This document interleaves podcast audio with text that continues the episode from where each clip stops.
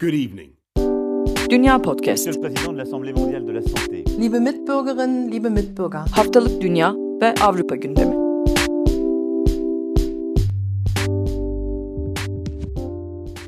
Herkese merhaba, Dünya Podcast'a hoş geldiniz. Ben Akın Art, Nida Dinçtürk ve Seda Karatabanoğlu ile birlikte bu haftada sizler için Almanya, Fransa ve İngiltere'nin gündemini değerlendireceğiz.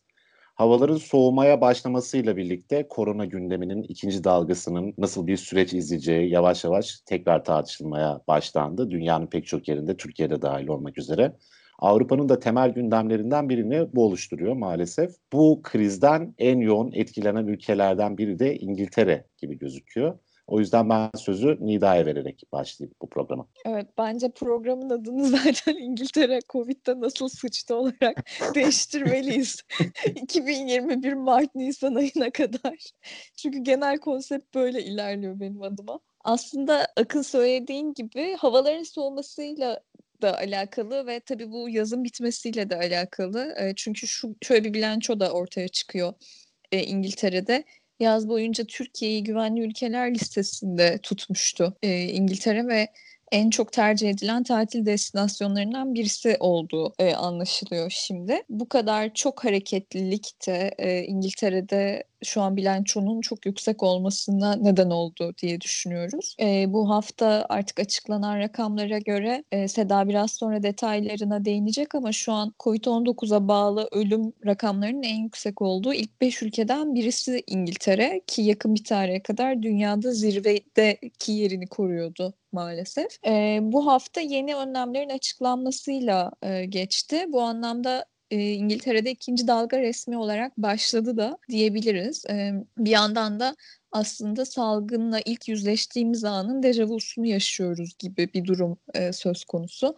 Çünkü e, sevgili Başbakanımız Boris Johnson gene e, mesnetsiz açıklamalarıyla dünya gündeminde yankı uyandırıyor. E, bu rakamlar rakamların ölüm rakamlarının çok yüksek olması e, eleştirilince geride kalan haftada Boris Johnson e, ne yapalım burası özgürlükleri seven bir ülke gibi bir e, açıklamada bulundu. Bu en başta İngiltere'nin salgında sürü bağışıklığını takip etmesini savunduğu dönemde kullandığı argümanlardan birisiydi. Hatta yani sürü bağışıklığından vazgeçtiğinde ve kilitlenmeyi açıkladığında bile sizin kişisel özgürlüklerinizi e, kısıtlamamak için elimizden geleni yaptık ama e, ne yapalım koşullar bunu gerektirdi gibi bir e, özür açıklamasında da bulunmuştu. Bu e, açıklaması İngiltere'den, e, İtalya'dan e, tepki çekti e, Boris Johnson. Çünkü hepimizin hatırlayacağı gibi aslında salgındaki en yüksek bilançolardan birisini vermişti İtalya özellikle Bergamo'da. Orada da e,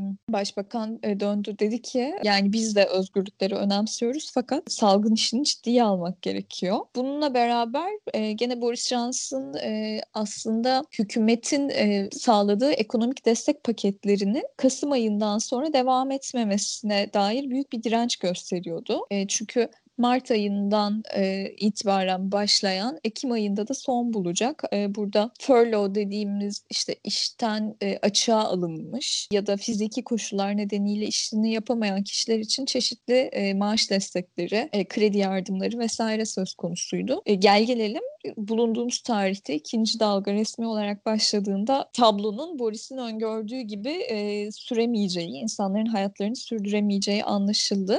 E, bu hafta bu anlamda bir ekonomik paket açıklandı tekrardan. E, normalde gidişat şöyle olacaktı. Nisan ayından itibaren hükümet açığa alınmış kişilerin maaşlarının %80'ini ödüyordu. Bu oran bu ay itibariyle %70'e düşürülmüştü. Kasım ayında ise %60'a pardon tabii Ekim ayında %60'a düşürülecek. Kasım ayı itibariyle de artık yardımlar kesilecekti. E, geçtiğimiz haftada Ekonomi Bakanı Rishi Sunak'ın yaptığı e, açıklamaya göre yeni destek paketinde bu oranların düşürülmesi fakat yardımın tamamen kesilmemesi e, öngörülüyor. Burada da yani aslında oldukça karışık bir hesaplama e, söz konusu çalışanların en az üçte bir oranında işe devamlılığı gözetilerek e, yardım alabilmeleri için hükümetin yüzde 22 oranında maaş desteği e, vermesi, kalan e, kısmı da işverenlerin tamamlaması e, söz konusu.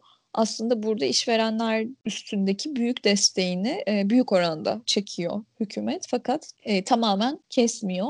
E, bununla beraber vergi borçlarının biraz daha ertelenmesi söz konusu. E, belli bir miktarda ertelenmişti zaten fakat bu e, takvim uzatıldı. Gene aynı şekilde hükümet desteğiyle verilmiş krediler vardı işletme sahiplerine. E, Haziran ayında ya da tarih e, kredi çektikleri tarihe göre değişmek koşuluyla ama çoğunlukla Mayıs ve Haziran ayında çekildi bu krediler. Mayıs-Haziran 2021'de başlayacak ödemeler biraz daha ötelendi. E, bunlar net olarak takvimler açıklanmadı.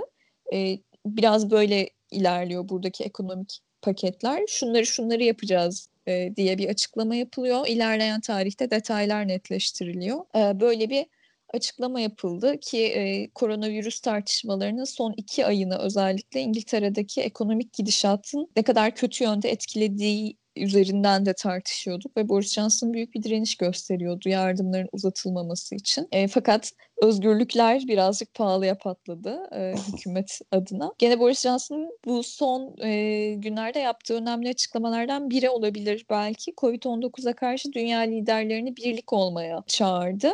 Hani burada da aslında bir, bir tür e, ekonomik işbirliği, gümrüklerde e, birbirlerine kolaylık sağlama gibi e, şeyler öngörülüyor. Tabii hani bunu bir alt okumayla aslında yaklaşan Brexit ve AB ile yaşanan gerginlikle de e, bağlayabiliriz. Yani başlığının Covid-19 olması bu konuda bir duyarlılık taşıdığı anlamına gelir mi? Tam onu Ee, söyleyecektim. Yani evet hani yeme bizi Boris diyelim ama ben böyle çok Küçük şey- bir çakallık var orada. evet yani ama ben de böyle çok Halk TV yorumcusu gibi oluyorum. O yüzden birazcık törpülemem lazım galiba bu yorumlarımı. Ama yani şaka bir yana e, Covid-19 bilançosu ağırlaşıyor ve en başta da söylediğim gibi Mart e, ayından itibaren gelişen tabloyla çok benzerlikler taşıyor. Gene geçtiğimiz hafta sağlık çalışanlarının test yetersizliği yüzünden işlerine gidemediği e, ortaya çıktı. Zaten aslında Londra'nın meydanları haftanın belli günlerinde rutin tar- e, rutin protestolara ev sahipliği yapıyor artık. Düzenli olarak sağlık çalışanları çıkıp çalışma koşullarını protesto ediyorlar ki aslında Covid-19 öncesinde de hükümetin sağlık politikaları ve ekonomik pa- ayırdığı ekonomik payın küçüklüğü nedeniyle e, protestolar sürüyordu. Şimdi de e, koşullarının gene çok kötü olduğu, test sayılarının yetersizliği, salgının en başında koruyucu ekipmanların yoksulluğu yüzünden benzer tartışmalar söz konusuydu. Bununla beraber her e, cumartesi e, günde yine Trafalgar Meydanı'nda e, Covid-19 önlemleri karşıtı gruplar gösteri yapıyor. Polis müdahalesiyle e, karşılaşıyorlar ki iki haftadır aslında altı kişiden fazla e, kişinin açık havada bile bir araya gelmemesi e, kuralı var. Fakat tabii ki böyle bir şey söz konusu değil e, bu gösterilerde. Bu hafta sonunda tekrarlandı. Gene polis müdahalesiyle karşılaştılar. Bir şey Ee, sorabilir miyim Nida tabii. bununla ilgili? Ya Almanya'da da var benzer protestolar. Avrupa'nın başka yerlerinde de Amerika'da da sık sık ortaya çıkıyor. Nasıl bir sosyolojik yapıya sahip orada? Çünkü genelde aşırı sağcıların baskın olduğu ve hatta bazen tamamen yönlendirdiği eylemler oluyor bu ama İngiltere'de benzer bir durum mu var yoksa daha karma bir toplam mı? A- aslında daha karma bir toplam var Akın. E, biraz da şöyle görünüyor. E, aslında biliyorsun İngiltere'de çok fazla da sokakta yaşamayı tercih eden insan sayısı var. E, evsizlik de çok büyük bir problem ve genel sosyolojisine bakıldığı zaman çok genç nüfus ve ara- yapılan araştırmalarda çok büyük bir kısmı kendi tercihiyle bunu aslında hani bir tür sistem karşıtlığı olarak tanımlayarak sokakta yaşamayı e, tercih ettiklerini söylüyorlar. Bu salgın sırasında da çok büyük bir problemdi. Fakat e, aslında aynı itkiyle sistem karşıtı görüşün İngiltere'de çok karma bir yapıyla, göçmen nüfusun çok kalabalık olmasıyla bir taraftan aslında Londra'da dahil oluyor artık buna. Londra dışında da çok ciddi bir işsizlik sorunu vardı. Tüm bu problemlerin bir araya gelmesiyle burada işte Boris Johnson'ın hep söylediği tırnak içinde özgürlüklerin kısıtlanması ama e, reele baktığınızda ciddi bir ekonomik kırılma e, söz konusu. O yüzden bu salgınlara e, karşı çıkanlar çoğunlukla e, işte kendini sistem karşıtı olarak tanımlayanlar, göçmenler, e, genç kesim e, ve tabii ki ekonomiyle mücadele halinde olan işsiz e, nüfustan oluşuyor gibi görünüyor. Nida'dan şey bekledim işte zibidiler gibi. Ya çok anneanne yorumu yapıyorum ama demeyin öyle. Yani bir şey demiyorum. Okey. ben, ben- onu ben tam diyecektim hani e, Nida sürekli böyle program öncesi de konuşurken İngiltere'de yine maske karşıtı eylem yapıldı dediğinde yine mi toplandı zibidiler diye aslında evet, evet. Nida'nın yorumlarını hiç yalnız bırakmıyorum ben de. Ya şöyle bir şey var. Şimdi aslında burada şeyi gerçekten çok anlıyorum. Yani sistem karşıtlığı olarak basitçe tarif edip sokakta yaşamayı tercih etmek çok çok radikal bir nokta ve hani bunu gerçekten buraya gelmeden, burada yaşamadan anlamak mümkün değil. Bununla yüzleşerek yaşamak benim adıma çok sarsıcı ve çok etkileyici. E, ama tabii hani bunu şey zemininde savunmam çok mümkün olmuyor. Önlemlerin karşısında durma noktasında savunmam çok mümkün olmuyor. Onun dışında göçmen kesimin yaşadığı zorlukları biliyorum. Vize türlerinin ne kadar zor olduğunu, günlük yaşamlarını, iş yaşamlarını ne kadar zorlaştırdığını biliyorum insanların. Yani burada aslında biraz daha derinine baktığımızda gerçekten karşısında durdukları şey e, COVID-19 önlemleri değil. Ha bu arada şunların varlığından söz etmem lazım. Covid-19'un 5G ile bağlantılı olduğuna inanan bir güruh var ya bu Hı hı. Avrupa'nın çeşitli Hı hı. noktalarında da ortaya çıktı. Onlar da var işin içinde. Onları zaten ben yok sayıyorum. yani zihnim reddediyor onları. Ee, onlar da var bu e, grubun içinde. Çok uzatmadan e, şeye dö- değinmek isterim. E, bu hafta itibariyle gene önlemler e, altında yeni bir gelişme.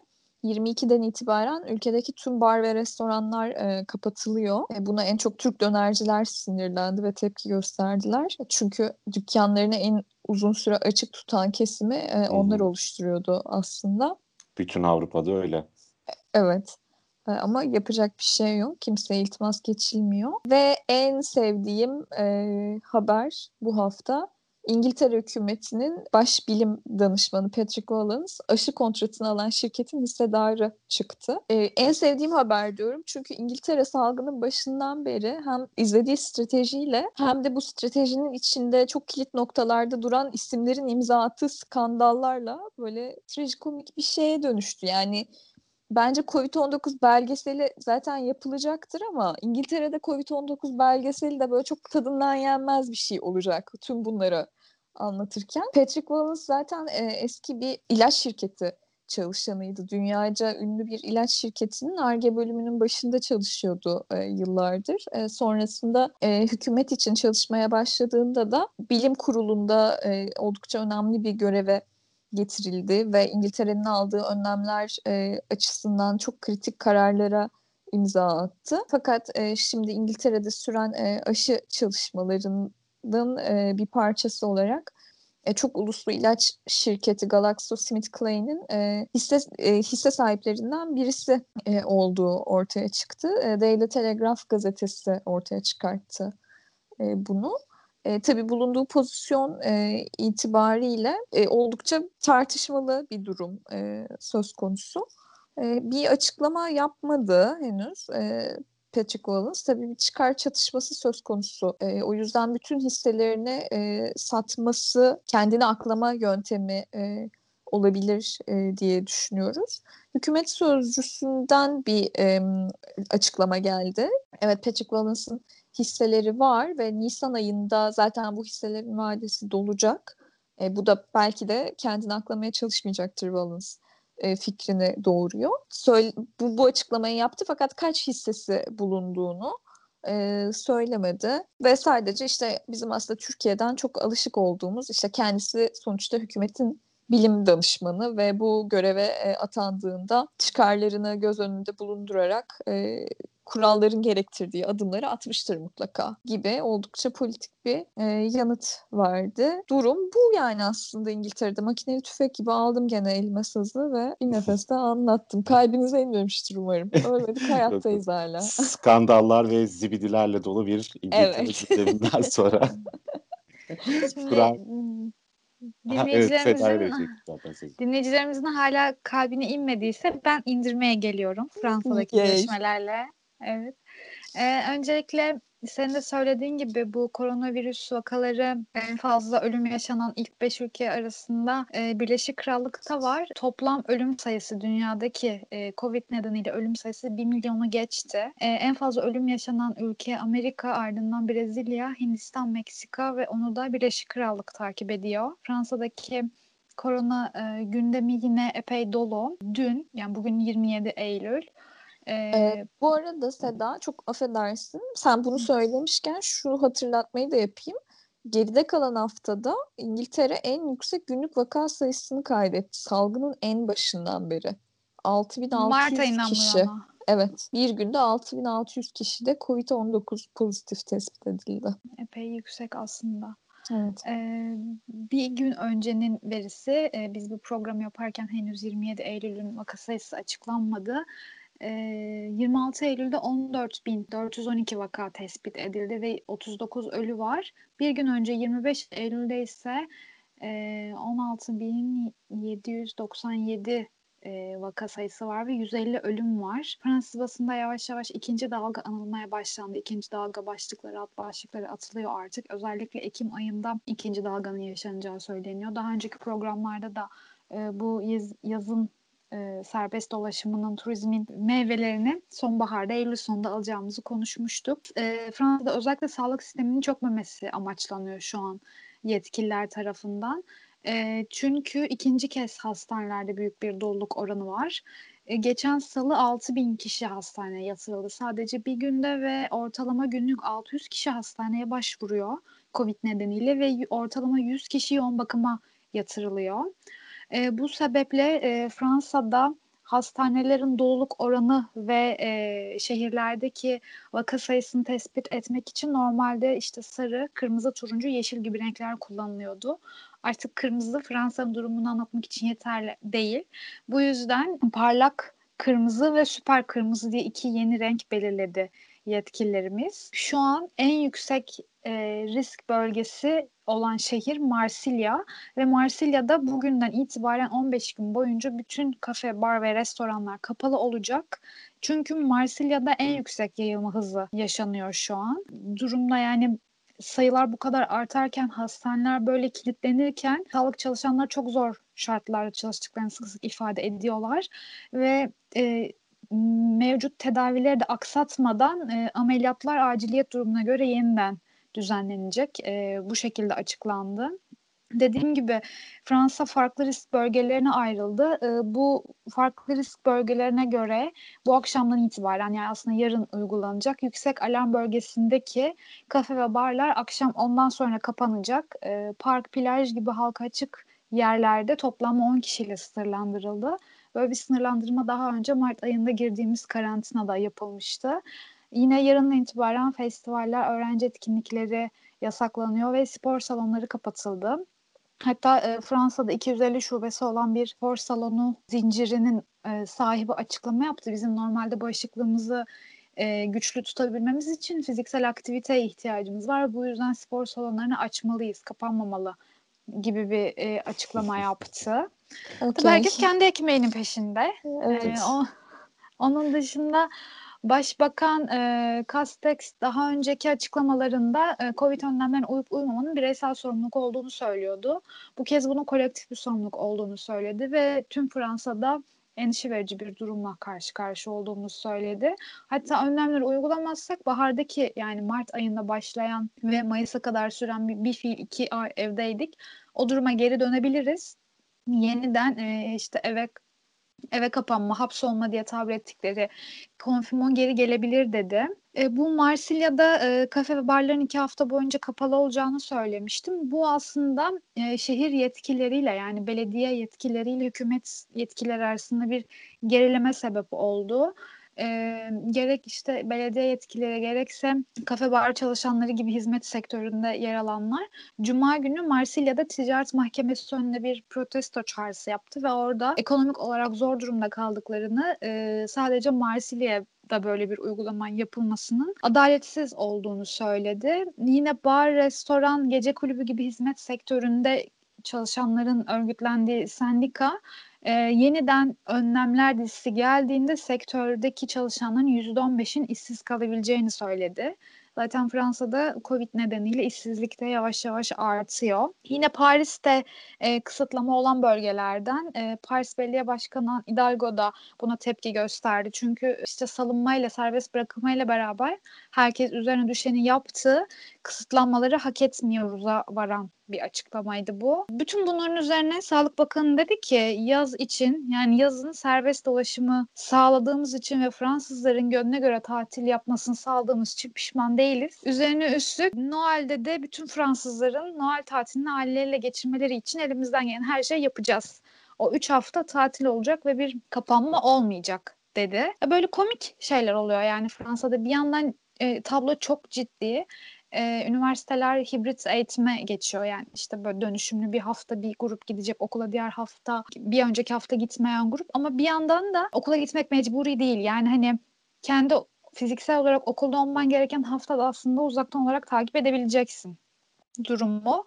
Ee, okul işte test yaptırdın, pozitif çıktı, okula bildirdin. Yani bildirme bir zorunluluğun yok. O tamamıyla inisiyatife kalmış bir durum e, dur, okuldaki sayılar da vaka sayılar da çok sağlıklı ilerlemiyor aslında.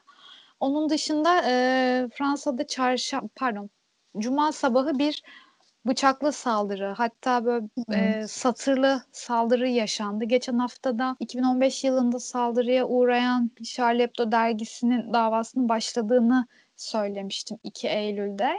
Yine onunla bağlantılı bir saldırı aslında. Ee, Charlie Hebdo'nun eski binasının yani saldırının yaşandığı binanın bulunduğu yerde bina 11. Paris'te yer alıyor. E, sabah 11.30 civarı bina yani Charlie Hebdo'nun eski binasının hemen yanında ya binanın orada bir prodüksiyon şirketi var. Bir televizyon şirketi var. E, onun iki çalışanı molaya çıktığı anda sigara molasına çıktığı anda e, satırla saldırıya uğruyor ve yaralanıyor. Bu olay üzerine hemen toplamda 7 kişi gözaltına alındı. Biri baş şüpheli olarak geçen Ali Hasan 18 yaşında kendisi bir Pakistanlı. Birazdan kendisiyle ilgili detayları vereceğim. Ama İçişleri Bakanı bunun tamamen İslamcı bir terör, terörist saldırı olduğunu söyledi. Bu önemli bir e, açıklama saldırıyla ilgili. Saldırıdan hemen sonra aslında şöyle var biraz böyle sırayla anlatmam gerekirse 2 Eylül'de e, Charlie Hebdo davası başladığında e, saldırıya neden olan karikatürleri Charlie Hebdo tekrar yayınladı 2 Eylül'de Hı-hı. ve tekrar bir hedef haline geldi. Özellikle Fransız basınında aktarıldığına göre e, El-Kaide'nin hedefindeydi. Tehditler özellikle sosyal medyadan tehditler almaya başlayınca Fransa'da yüzden fazla medya kurumu bir açıklama yayınladı. Charlie Hebdo'nun ve basın özgürlüğünün yanında olduklarını, bunu sonuna kadar savunacakları minvalinde bir açıklama yaptılar. Hafta çarşamba günü yayınlandı bu açıklama. Saldırı cuma günü oldu. Saldırıdan sonra Charlie Hebdo tekrar bir açıklama yaptı e, ve bu trajik trajik olay gösteriyor ki nedenini e, araştırma sonunda öğreneceğimiz fanatizm ve hoşgörüsüzlük hala Fransa toplumunda var.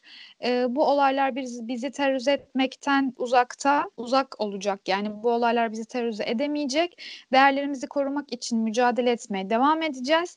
Bu eylemi tasarlayanlar faşistlerdir ve e, faşizm ve her türlü baskıya karşı değerlerimizi ve fikirlerimizi korumaktan ve bunlar için savaşmaktan başka çaremiz yok diye bir açıklama yaptı yine aynı gün. Biraz bu baş şüpheliden bahsetmek gerekirse kendisi 2002 İslamabad doğumlu 18 yaşında bir Pakistanlı. Olaydan kısa bir süre sonra gözaltına alınıyor. E, iki adresi tespit ediliyor Paris'te.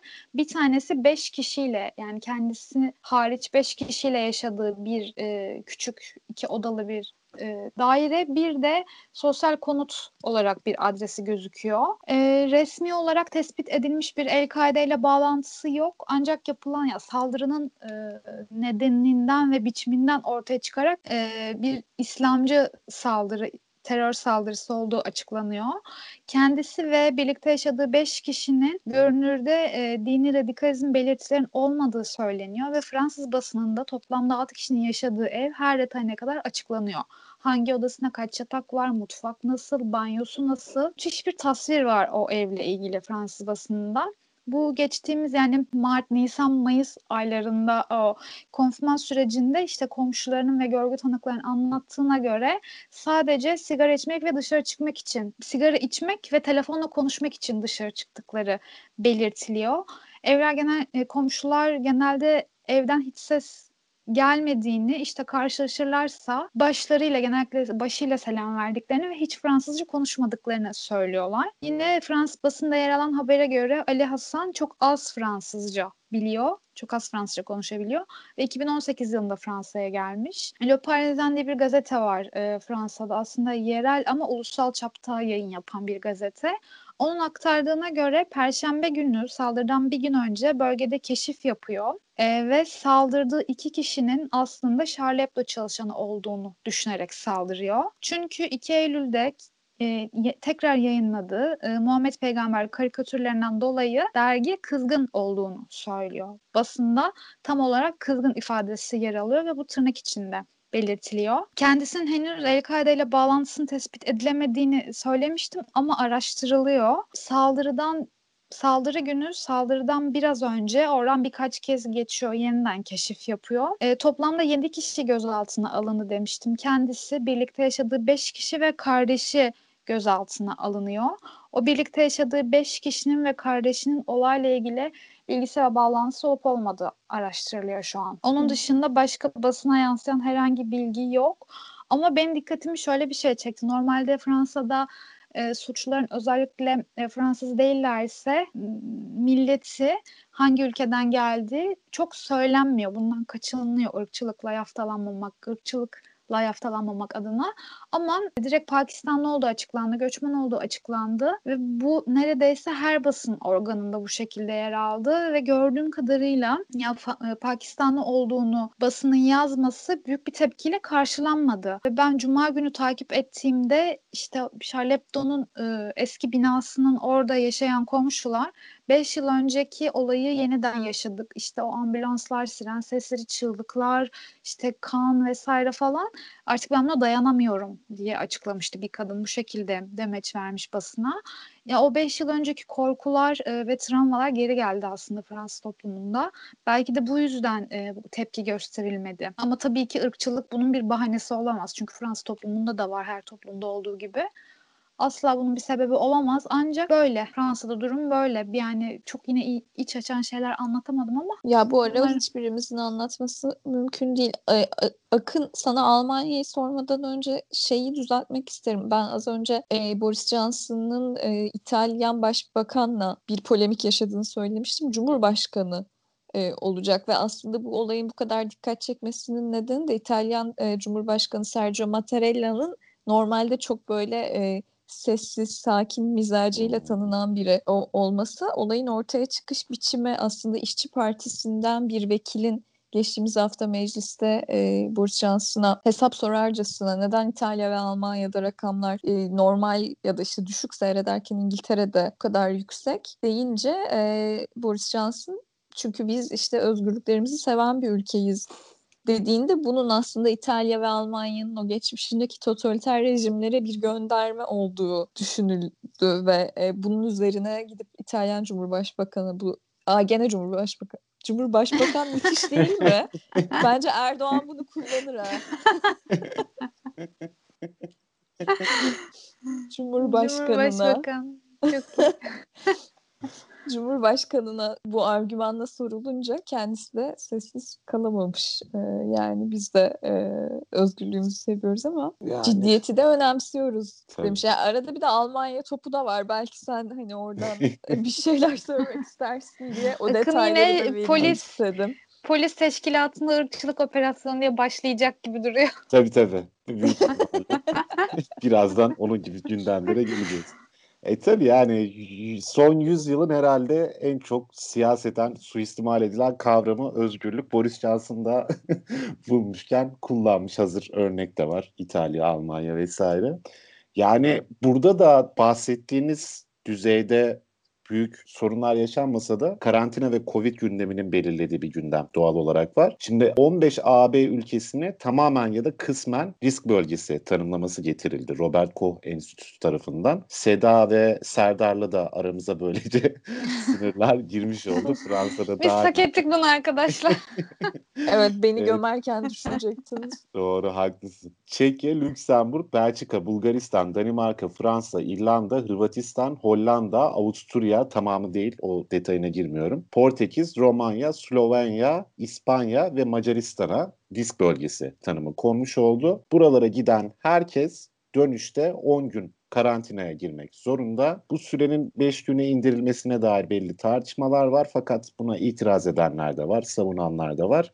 Henüz bu konuda bir karar alınmış değil. Şimdi bir diğer mesele daha önce tartıştığımız bir gündemin aslında uzantısı. Burada basın özgürlüğünü de genel olarak değerlendirmeye çalıştığımız bir programda ikinci, üçüncü programımız falan olması lazım. Hatırlayanlar olacaktır. Tats gazetesinde yayınlanan e, bir polis karşıtı yazıdan, satirik bir yazıdan bahsetmiştik. Bu yazıda polislere karşı çok sert ifadeler kullanılıyordu. Bence yer yer mizah düzeyi de yüksek derecede ama Alman İçişleri Bakanı benim gibi düşünmedi Horst Seehofer ve e, buna dava açma konusunda oldukça e, ciddiydi. Fakat hem Merkel'in muhtemelen kendisiyle konuşması hem de kamuoyundan gelen yoğun baskının arkasından bundan vazgeçmişti.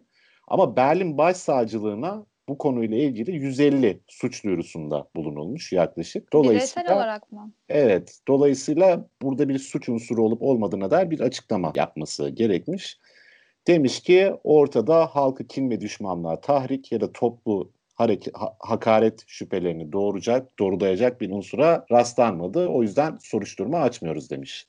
Berlin Cumhuriyet Başsavcılığı. Bununla birlikte daha önce bahsetmiştim o programda Almanya'da Alman Basın Konseyi var ve bu konsey zaman zaman işte belli haberlerin etik olarak doğru olup olmadığına dair açıklamalar yapabiliyor veya tavsiye niteliğinde bir şeyler önerebiliyor ve yayınladıkları bir etik e, basın etiği broşürü var vesaire. Neyse bunlar da e, bu konuyu incelemişler. E, bu meselenin soruşturulması gerekip gerekmediğini.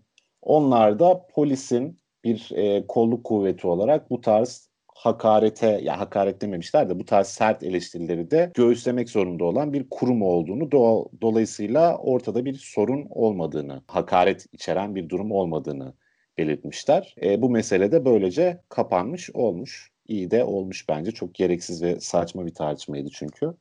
E, bir diğer geçmiş gündemlerimizle alakalı mesele yine birkaç program önce. Geçen programda polisi konuşmuştuk. Ondan önce aski asker içerisindeki e, Nazi örgütlenmelerini konuşmuştuk. Almanya'nın bir komando bölüğündeki. Bu skandalın ardından yani birkaç ay geçti gerçi ama Almanya Alman Savunma Bakanlığı Askeri İstihbarat Servisi Başkanı Christoph Gramm'ın görevinden azledileceğini açıklamış fakat yerine kimin getirileceği henüz açıklanmadı.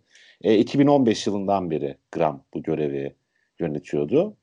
Yine karantina ile ilgili iki gündemimiz var. Covid meselesiyle ilgili. Bunlardan bir tanesi Alman Dışişleri Bakanı Heiko Maas'ın korumasında çıkan koronavirüs sebebiyle kendini karantinaya aldığının açıklanması. Dışişleri Bakanlığı çalışanlarından birkaç kişide daha koronavirüs şüphesi bulunmuş vesaire. Fakat şu an ortada ciddi bir durum yok gibi gözüküyor. E, bir diğer daha renkli gündemse yine ırkçılığa bağlamamız lazım. Çünkü meseleyi başka türlü Almanya gündeminin şey tadı çıkmıyor. Nordrhein-Westfalia eyaletinde Ham isimli küçük bir şehir var. Yaklaşık 180 bin kişilik nüfusa sahip bir şehir. Bu şehirde son günlerde ortaya rekor düzeyde bir korona virüs vakası sayısı çıkmış. Bu vakanın da bu vaka artışının da sebebi olarak daha önce düzenlenen iki kına gecesi, iki de büyük düğün etkinliği gösteriliyor ve bu şehirde işte sonrasında oluşan karantina önlemlerinin vesaire halkta bir kızgınlığa ve öfkeye sebep olduğu söyleniyor. Şimdi bu şehir göçmenlerin ve Türkiye kökenlerin özellikle yoğun olarak yaşadığı bir şehirmiş. Dolayısıyla bu düğün ve kına gecesi meselesinden onlara dönük ırkçı açıklamalara varabilecek şeyler de sık sık söylenmeye başlanmış. Ham Belediyesi Uyum Meclisi Başkanı bu daha önce bahsettiğim integrasyon surat işte seçimlerine bizlerin de katılabildi. Sosyal Demokrat Parti üyesi İsmail Erkul Doğçevele Türkçe'ye bununla ilgili bir demeç vermiş ve şunu söylemiş yani konuyla ilgili hatalar yapılmış olabilir. Bunların araştırılması gerekir. Fakat diğer yandan medyada veya kamuoyunda korona vakalarında artışın Türk düğünü başlığıyla tartışılmasını eleştirmiş. Ya yani bu gerçekten bahane olarak çok rahat kullanılabilecek bir şey zaten bu tarz yabancı düşmanlığı olan isimler tarafından. Daha önce hatırlarsınız mezbalarda çıkan koronavirüs vakaları ya da bunun gibi bir sürü vakayla karşılaşmak mümkün. Almanlardan veya başka gruplardan kaynaklı. Yani ben cumartesi akşamları Köln'de gezmeye çıktığımda mesela oradaki sokaklarında herhangi bir kına gecesinden veya düğünden çok farkı olmuyor genelde. Bildiğim kadarıyla Berlin'de de benzer bir durum var. Yani ırkçılık yapmak isteyince belli kesimler bahane çok elbette ve burada bir ihtimal varsa da bu ihmali yapanlarla teker teker ne işlem yapılması gerekiyorsa yapılması lazım. Fakat olayın buralara gelmesi tabii ki maalesef tipik bir Alman gündemi bizim açımızdan. Ama bir tabii diğer... Almanya'da affedersin lafını böldüm. Tabii. Almanya'da Türklerin adı çıktı yani biraz bu büyük e, ve gürültülü düğün konvoylarıyla da çok dikkat çekiyorlar ya. Ha evet evet. De yani bununla ilgili yasal düzenlemeler varsa bunların takip edilmesi vesaire gerekir. Başka bir Tabii şey ki. varsa işlem yapılması gerekir. Ama şey böyle bir e, ne diyelim namı var Türklerin. Gerçi biliyorsun bu ırkçılık kendini güncelleyen bir şey. 2015'teki Suriyeli sığınmacıların Almanya'ya gelmesinden sonra esas eleştiri okları Türkler daha yerleşik olduğu için onlara doğru kaymaya başlamıştı. Fakat yine Türklere de başka gruplara da gidip duruyor yani arada hedef değiştirse de. Bir diğer mesele zaten saçmaydı da bununla ilgili kararın çıkmış olması da e, sevindirici. Alman Sağlık Bakanı Jens Spahn daha önce bir açıklama yapmıştı krizin başlarında. Demişti ki korona virüsten enfekte olan kişiler bu virüsü atlattıktan sonra bir bağışıklık karnesine sahip olsunlar ve bu karne sayesinde hayatlarına normal olarak devam edebilsinler diğer insanlardan farklı olarak. Şimdi virüsün ikinci defa virüsü zaten kapanlara da geçebildiği uzun sayılabilecek bir süredir zaten konuşuluyor. Jens Spahn gelen tepkilerin üzerine bu kararı Alman Etik Kurulu'na sunmuştu. Etik Kurulu da bunun e, mantıklı bir karar olmadığını çünkü virüsün zaten ikinci defa bulaşabildiğini vesaire söyleyerek konuyu kapatmış. Ki bu zaten etik açıdan da bence oldukça sakıncalı. Ayrımcılığa da yol açabilen bir şey bu aslında. Tabii yani birilerinin dolaşım özgürlüğünü ellerinde olmayan sebeplerle ayrıştırmak, birilerine bir ayrıcalık vermek, birilerine vermemek bilmiyorum yani etik olarak da zaten e, çok makul bir durum değil ki zaten aksi yönde karar çıkmış. Bir diğer mesele e, Verdi diye bir sendika var Almanya'da. Bu sendika yaklaşık 2 milyon üyeye sahip kamu sektörü içerisinde çalışan ve bu sene için %4.8 oranında zam istiyorlar ki gayet aslında makul sayılabilecek bir rakam çünkü satın alma gücünde, reel ücretlerde ciddi bir düşüş var. Zaten %4.7 gibi bir düşüş var reel ücretlerde de. E, o yüzden aslında makul sayılabilecek bir rakamla bir takım talepler çerçevesinde seslerini yükseltiyorlar. Bunun bir parçası olarak uyarı grevleri yapmaya başladılar. Ben de geçen Perşembe günü Welle binasındaydım Bonn'da. Ee, onun önünde de bir küçük gösteri vardı bu meseleyle ilgili. Muhtemelen o da bu uyarı grevlerinin parçasıydı.